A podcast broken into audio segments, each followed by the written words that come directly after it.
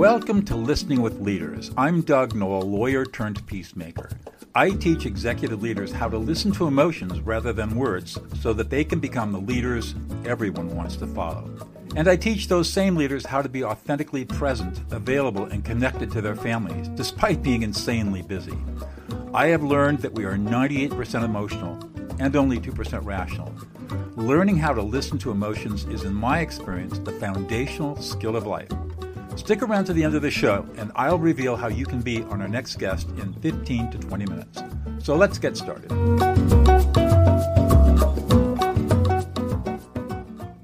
Emily Carlson, welcome to Listening with Leaders. You are the executive and technology officer for PBA Consulting, which can be found at, make sure I got that right, consultwithpba.com. Welcome to the show. Thank you, Doug. Thanks for having me. So I know that you've been in technology, especially healthcare technology, for most of your career. Why don't you give us a little bit about your backstory? Yeah, I have been in tech for just over 30 years. I actually found the industry and my love for it because right out of high school, I had my son.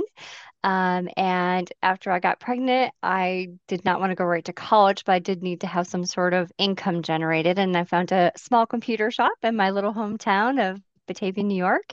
And they allowed me to bring his pack and play. And I sat at a computer bench and put computers together and just kind of learned the love of technology at that time. From there, I've kind of sprouted up the executive chain, if you will, with most of my career having been spent in healthcare IT. Started as what I thought I wanted to be, a developer, and that went sideways because I'm very social. So took more of a training and project management route until the last few years where I really helped organizations more from a strategy and implementation type of support system for them.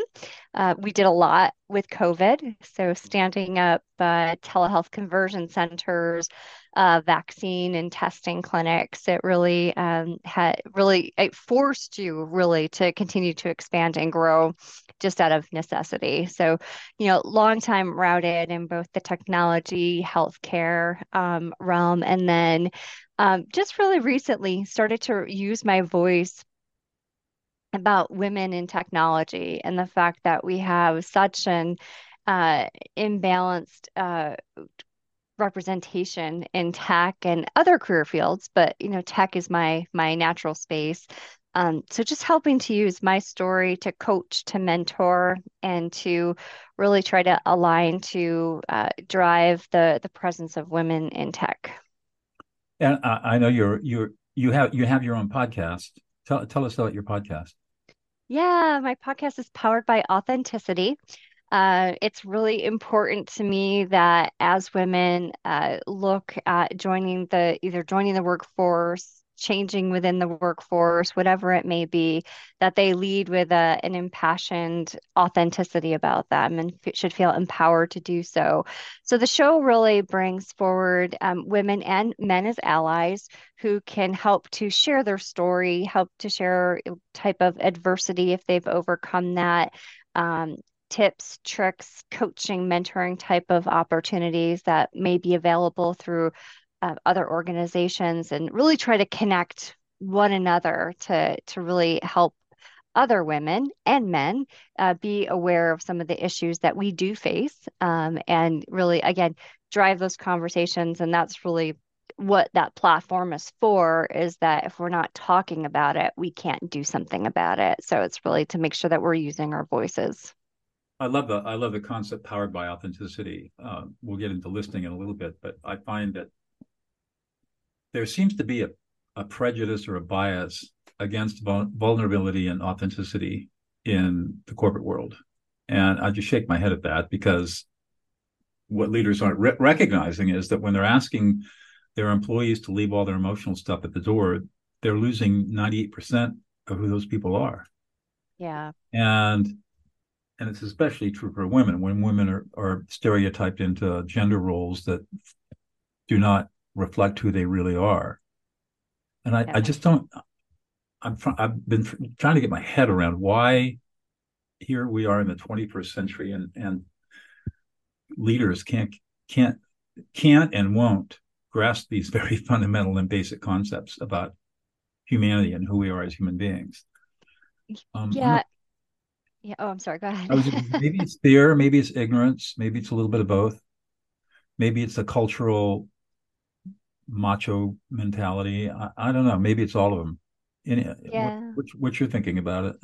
I think it's a little bit of everything, you know, and I think what people sometimes forget is that you need diversity in your organization to grow and to expand and to innovate into different areas. So without the representation of females, you know, you're lacking a whole other perspective when you go to market or have a strategy. So I go back to talking about it, and we need to get rid of those, you know, old-fashioned mindsets of where, you know, women and others belong, and say, no, this is a good thing, and we need more representation from diverse communities to make sure that we are continuing to grow and expand organizations. Yeah, well, you'll be pleased to know that my second book came out in 2008, so I was ahead of the curve, Sex, Politics, and Religion at the Office, The New Competitive Advantage.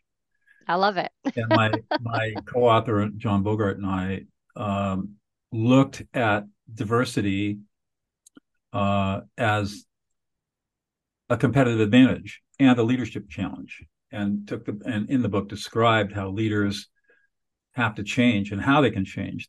We gave the how. How do you have a diverse, inclusive workplace, and what do you do with the challenges and the conflicts that inevitably arise? Because the more diverse your workforce, the more conflicts you're going to have, because people are bringing different values and beliefs into the work, and that calls for the leader to have a much higher set of skills to deal with the difficult conversations and to deal with the fights and arguments and disagreements that are going to arise, and the misunderstandings that are going to arise, because we're not all Oreo cookies here, right?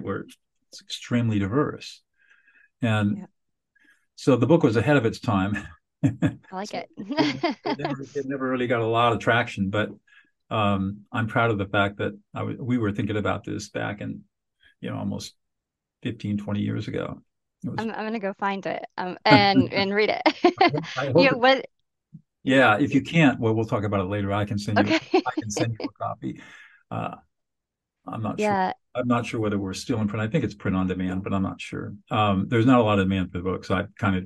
Your conversation just sort of, that reminds me. Yeah, well, you know what? It should have a rebirth, so to speak, because if you look at what happened during COVID, a lot of women had to leave their careers because magically your kids are home from school and you do not have daycare, and you had to make important decisions, or you had elderly parents who someone had to become the caretaker of, or somebody was that sick. So, you know, it is a necessity of conversation that needs to happen, because now we're swinging the pendulum the other way, but we're not getting traction back. You know, we lost that traction. And one thing you said, one word that stood out there was the word conflict. And there is have to be conflict when you have, you know, differing of opinions, but conflict, if handled the right way, can actually breed something wonderful for an organization, because it makes you talk. And the more you're talking about things,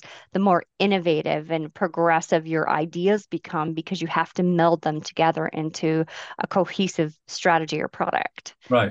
And as you probably know, I'm a lawyer turned peacemaker. Yeah, I am. So I deal with conflict all the time.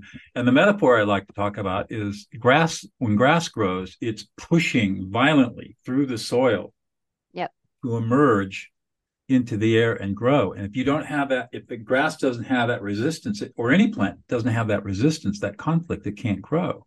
Yep. And it's the same thing with us as humans. We run from conflict and avoid conflict because it makes us anxious. And that's simply because we haven't learned the skill sets of how to listen and how to calm people down. Yeah. And once you learn those skills, then conflict is easy to deal with. It's simple. Yeah, and there's so many people who do want to run away from that conflict. It's I'm not going to talk about this because somebody's going to get upset. Or I'm really anxious about this. Yes. Or if they say I'm not going to talk about this because somebody's really going to get upset, what they're really saying is I'm really anxious around this conflict and I'm going to get upset and I'm afraid somebody else is going to get upset and I'm afraid this is going to explode into something uncontrollable and chaotic that's going to be really ugly and messy. Yep, absolutely. And instead of teaching leaders, and instead of empowering them to be able to handle conflict when they're facing it, we're really not equipping for success under the area of conflict when it comes to leadership. There's not an MBA program in the world that I'm aware of that teaches people that were going to be leaders someday how to manage conflict and how to listen, which are the two most foundational skills of leadership. Yep. And it's not part of the curriculum. It's not even in the mindset of the accrediting agencies that are thinking about, okay, what should be in the MBA curriculum? Yeah. It is crazy to me. It's such an important skill set. And it's one, unfortunately, that you don't learn until you're on the job. And it could be, if you've started a career when you're 21, what age are you really going to be? What have you been exposed to as you're coming up to the ranks to have that on-the-job training of how you'll handle conflict? And Yeah. Well, think about this in your career. How many really good listeners have you ever really encountered? I mean, people who are really fantastic listeners. Very few. That's right. And how many bad listeners have you encountered? Oh, so many, even just in the past 8 years. That's exactly right. I mean, we really can't. And so there are no role models out there. So that's why on-the-job training, learning to listen on the job is ad hoc at best. And especially if you don't have anybody that really knows how to listen and know what to listen for and how to respond, then you're grasping at straws or you're looking for a needle in a haystack, use whatever metaphor you want. It's extraordinarily difficult. That's why I teach listening skills now. I developed this really powerful way of listening that allows you to calm any angry person in 90 seconds or less. And it's fantastic how it works. And I've devoted myself to teaching this skill because, to the point that we're making here, is that there's just nobody out there that's either teaching it or is modeling it. Mm-hmm. And it's really, really, really, really essential. So in your work, what kinds of things do you get? I mean, in addition to the advocacy work you do, what kinds of projects do you get called into? Sure. I get called into a lot of technology strategy. So working with C-suites to understand what maybe some of their strategies could be underneath attack, or recently a lot of work under ERPs and, the employer type of programs. The other thing that we're seeing a lot now, too, is operational processes and improvement and application rationalization. And that's because right now there's such a squeeze on money when it comes, especially in healthcare, for the IT stack. They bring someone like myself in to say, where do we have redundancy in applications? So a really easy example of that is, again, out of that post-COVID, people stood up Microsoft Teams and Zoom and all of these other collaboration tools, which all have the same functionality, but they bought all of them. And so that's a great example. because somebody somewhere really liked one product over another, and we were moving so swiftly. So that happens across the board with many different applications. So somebody like myself comes in and says, you have 14 applications that do the same thing. You're paying, $1 million in licensing that you do not need to. And I help them find the way to do that type of operational find. I am more and more on the tech side, and then work very closely with some of the third party large scale implementers to say, let's Jenga this piece of software and get the right pieces in place for this organization. A lot of that involves change. So you become a change agent or a change consultant in many ways. Tell us about the challenges inherent in that. Yeah, so Well, it's funny. I just had this call today where inherently when you're an organization's going through, many different varying sizes of change, nobody wants to accept it. It's difficult. It changes the way someone does their job, and that's challenging. And with that becomes that I'm not going to do it. This is never going to be perfect enough. And so I have to come in and be that sounding board of, we're going to rip the Band-Aid off to 50%. Let's see how it goes. What do we need to do to get it to 100%, and let them understand the risk involved. People just want to be heard. And that's the biggest thing for me in the change space, is that I'm there to listen. You talk about listening, and really that is one thing that I think, for not only my role from a technical perspective, but also the work that I'm trying to do in the equity and inclusion space, is that people need to be heard. And when it comes to change, if you talk to them, you listen, sometimes I can do something about it. Sometimes it's an easy fix. Other times it's just getting to understand their viewpoint and making sure that it's included ultimately in the direction that we're going.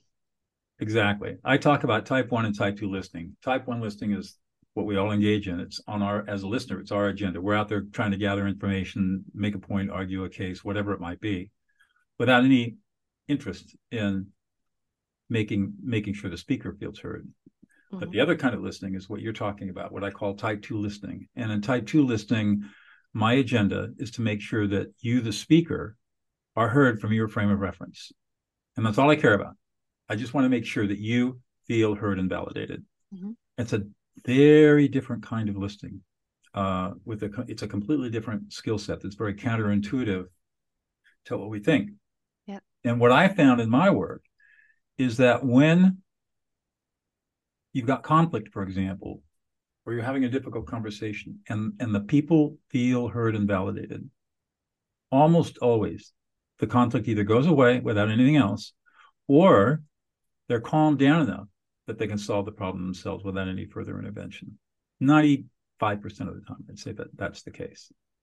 And so you're right. Making people feel heard is the secret sauce to relationships and to solving problems. When I teach my graduate students, de-escalate, then problem solve. Yep.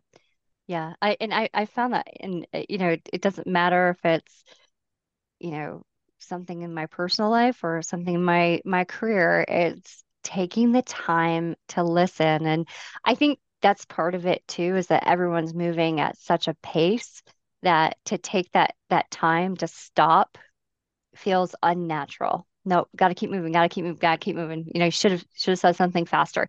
That's wrong. That's not what I want somebody to feel. I want somebody to feel like, wow, we stopped. We had the conversation. Again, that person may feel better because we can do something about it, or they're going to feel better because we took 10 minutes to talk about it. And that 10 minutes is something that they're going to remember. And that makes me feel good, right? Like, I'm making sure that they feel heard. Absolutely. And for those people that think that listening takes too much time, it's exactly the opposite. You can take 5 or 10 minutes and really listen to somebody, and you can cut your problem short by hours, if not days and months. Yep. Just by taking that time. And once you learn how to do it, it becomes effortless. And as I tell my students, my clients, every time you listen to somebody, throwing another pebble into the pond of peace, and those ripples are spreading in ways that you can't even imagine. And when we have enough people doing this, we're going to have a tsunami in that pond. How cool is that? It's not cool. A tsunami of peace spreading out around. Oh, that's good. That's what I meant by the metaphor. Gotcha. That's awesome. So we've been talking about listening. How did you learn how to listen? Obviously, it's integral to what you do. It is. I hate to say it, but I feel like it's always just been a part of who I am. And that maybe that's my upbringing. Maybe that's being a young mom. Maybe, there's many different ways to it. But, I approach the opportunity to listen to, anybody, especially if they're undergoing some sort of issue or they're concerned. That's value. That's that's a value add of my time and their time. So, you know, there is no course, to your point. You know, there was, when I did go to college, I didn't sign up for Listening 101. It wasn't on the option, but I do think it's something that inherently was ingrained in me. And part of that, I think, was maybe a respect factor from my parents, that we do, you know, always want to take time to stop and listen to people and hear their opinions. That was something that in my house was very valued when I was younger, is that we take every, you know, we take that into consideration and value each other. So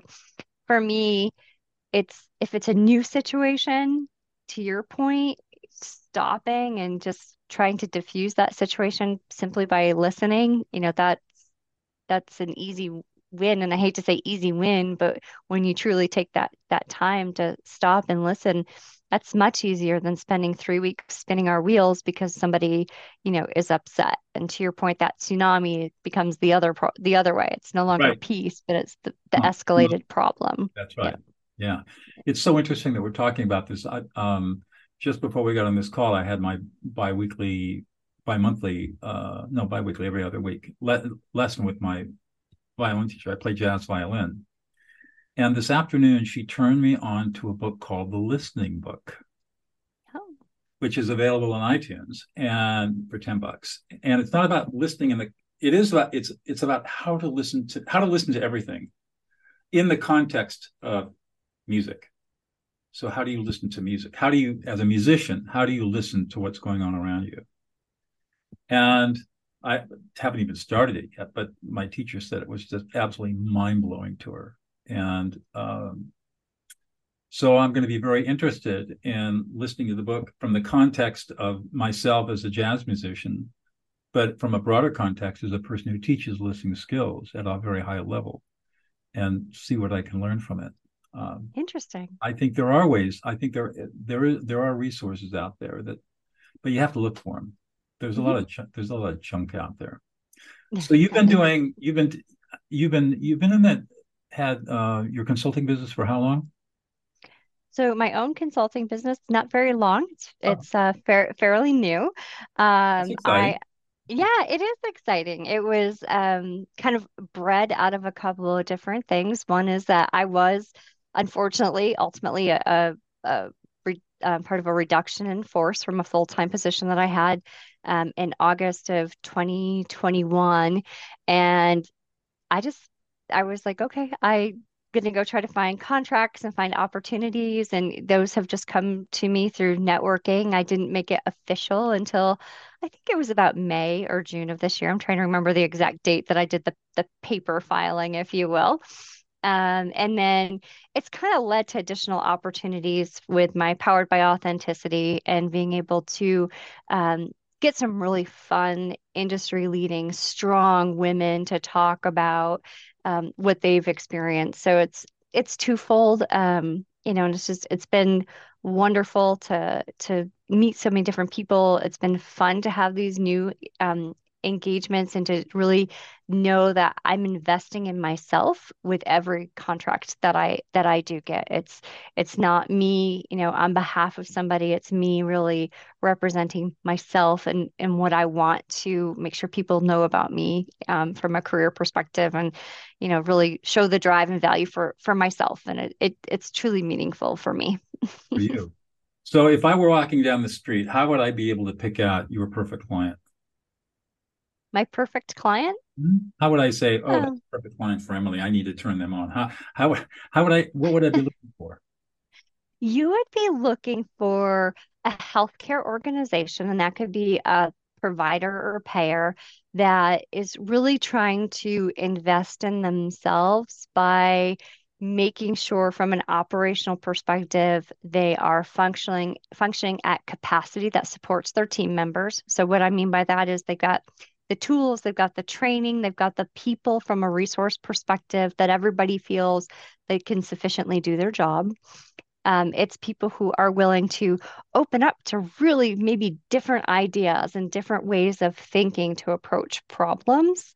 And ultimately for me, it's remembering that at the end of the day, we're serving a patient. So one cool thing about serving the healthcare community, whether it's in the payers and insurance or it's the providers, at the end of the day, if we can allow clinicians to do their job that in a more efficient manner, then they get to go help patients. And the more patients they can help, the better our world is. And, you know, that could be somebody's mom who has been diagnosed with cancer, and that doctor now has 15 extra minutes because there's that fewer clicks in the system that they can sit there and have a conversation about what their diagnosis means, and, you know, what they need to do to get treatment and work with other clinicians to develop a treatment plan. So ultimately, at the end of the day, I really do want to work with organizations that want to help clinicians deliver healthcare and get them at the bedside so that when something happens to a patient or somebody,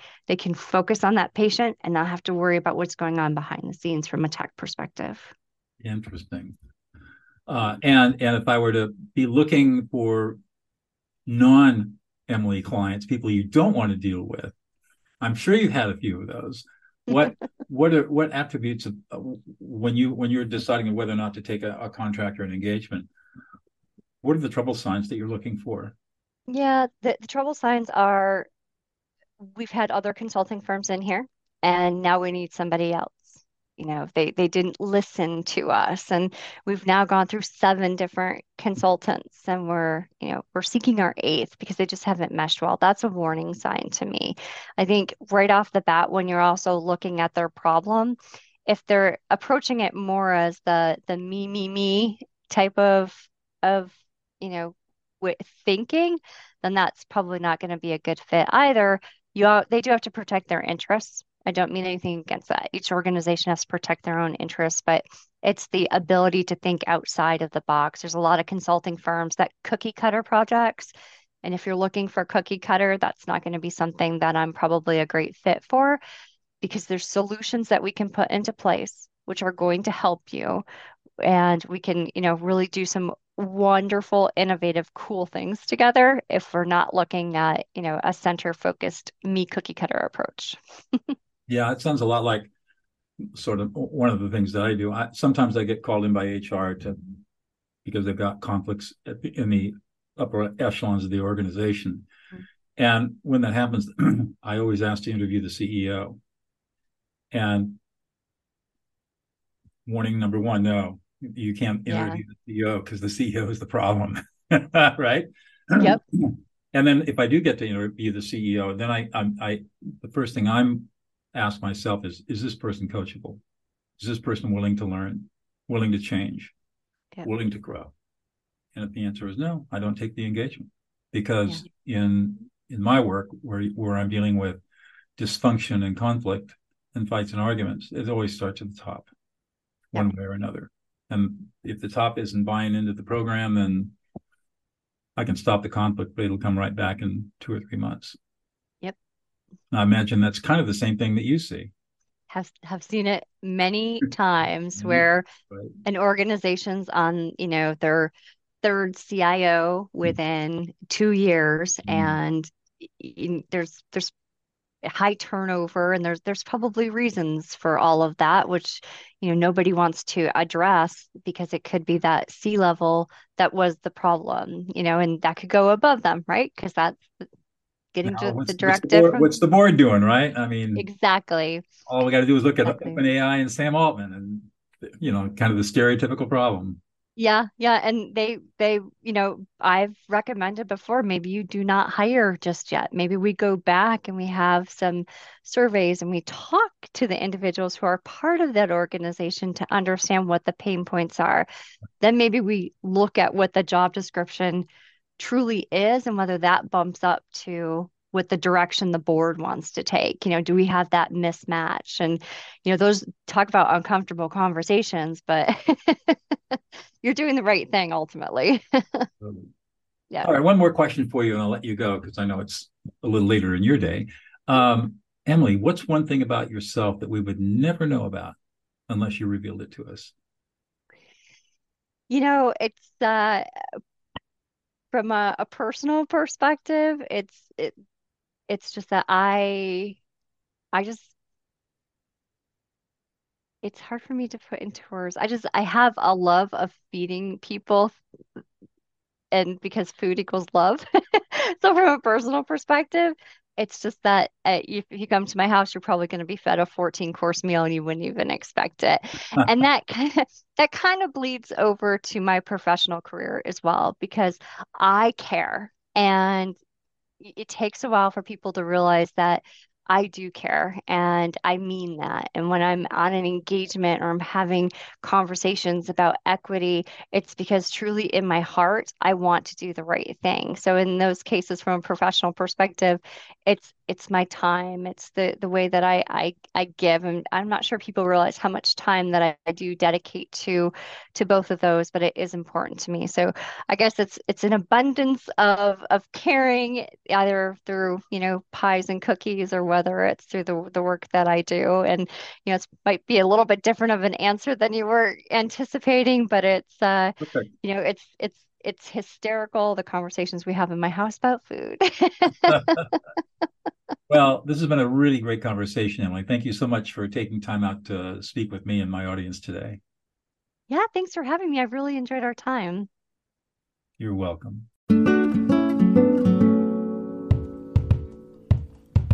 Doug Noll here. Thank you so much for listening to Listening with Leaders.